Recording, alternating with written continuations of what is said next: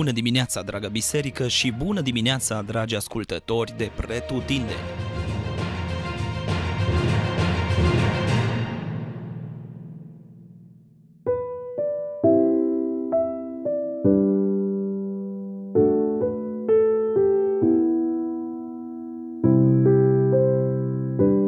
Numeri, capitolul 5 din nou un capitol oarecum interesant la care e bine să privim în primul rând din perspectiva vechiului legământ, poate a culturii și a înțelegerii de atunci, dar în același timp să căutăm să desprindem și câteva principii general valabile care ne privesc și pe noi astăzi. Asta pentru că Dumnezeul nostru nu s-a schimbat.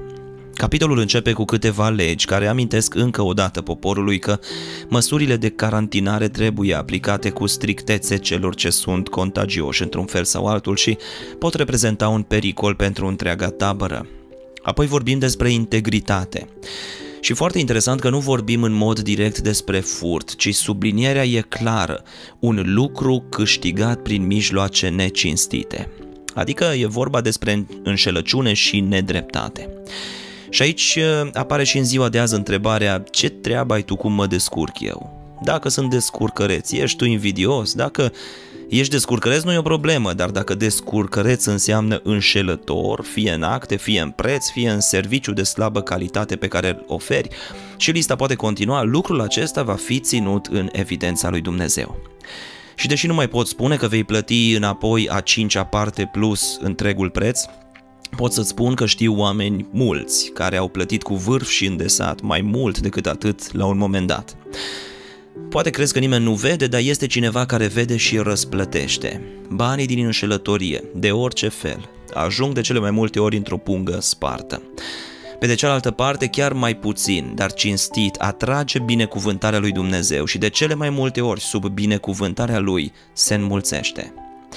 Apoi, în final, vorbim din nou despre relația de familie, de data aceasta în cazul în care soția este infidelă soțului sau doar bănuită că ar fi fost infidelă. Acum, pe de o parte, lucrul ăsta pare necinstit sau incorrect, adică din cauza unor bănuieli să fie oare soția uh, supusă la umilință și expusă în felul ăsta.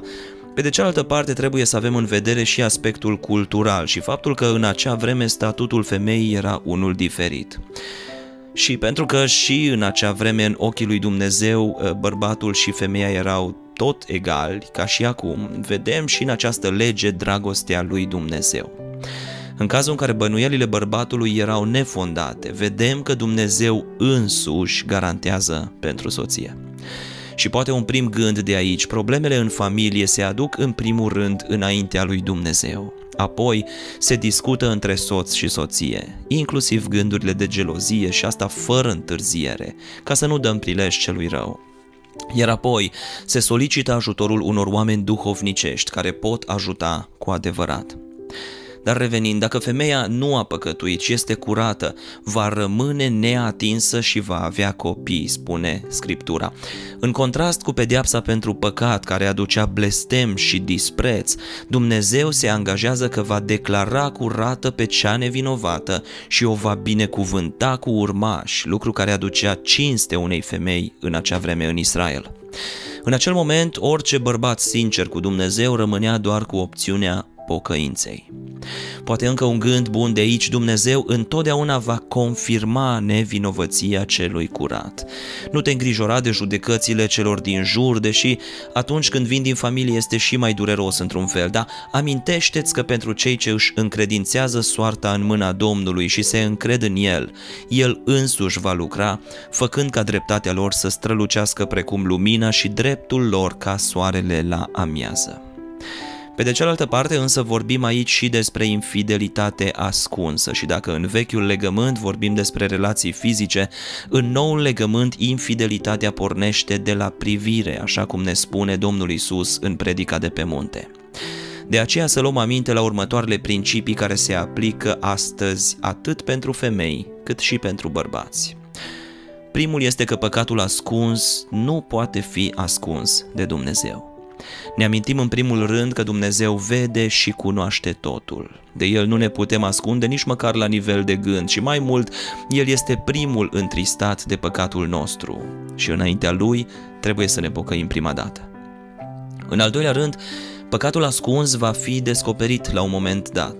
Textul vorbește aici despre un duh de gelozie care îl apucă pe bărbatul celei ce l-a înșelat, care vine oarecum poate întemeiat sau poate pur și simplu din senin. Adică Dumnezeu te va aduce în circumstanțe în care păcatul va fi expus dacă nu te pocăiești de el și nu renunți la el.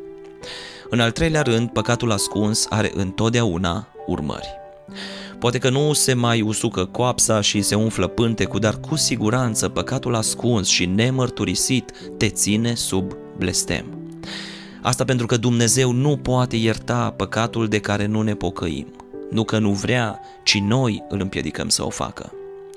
În încheiere privim și astăzi la înțelepciunea, dragostea, dar și corectitudinea lui Dumnezeu, care rămâne mereu de partea celui ce caută să trăiască în curăție. Nu obosește iertând, dar în același timp este corect și avertizează asupra consecințelor trăirii în păcat. Iar acesta este tot un semn al dragostei lui pentru noi.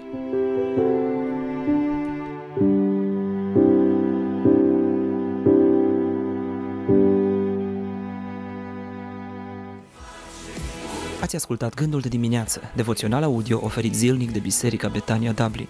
Dacă v-a fost de folos și pentru a accesa mai multe resurse, vă așteptăm să ne vizitați pe platformele online. Dumnezeu să vă binecuvinteze!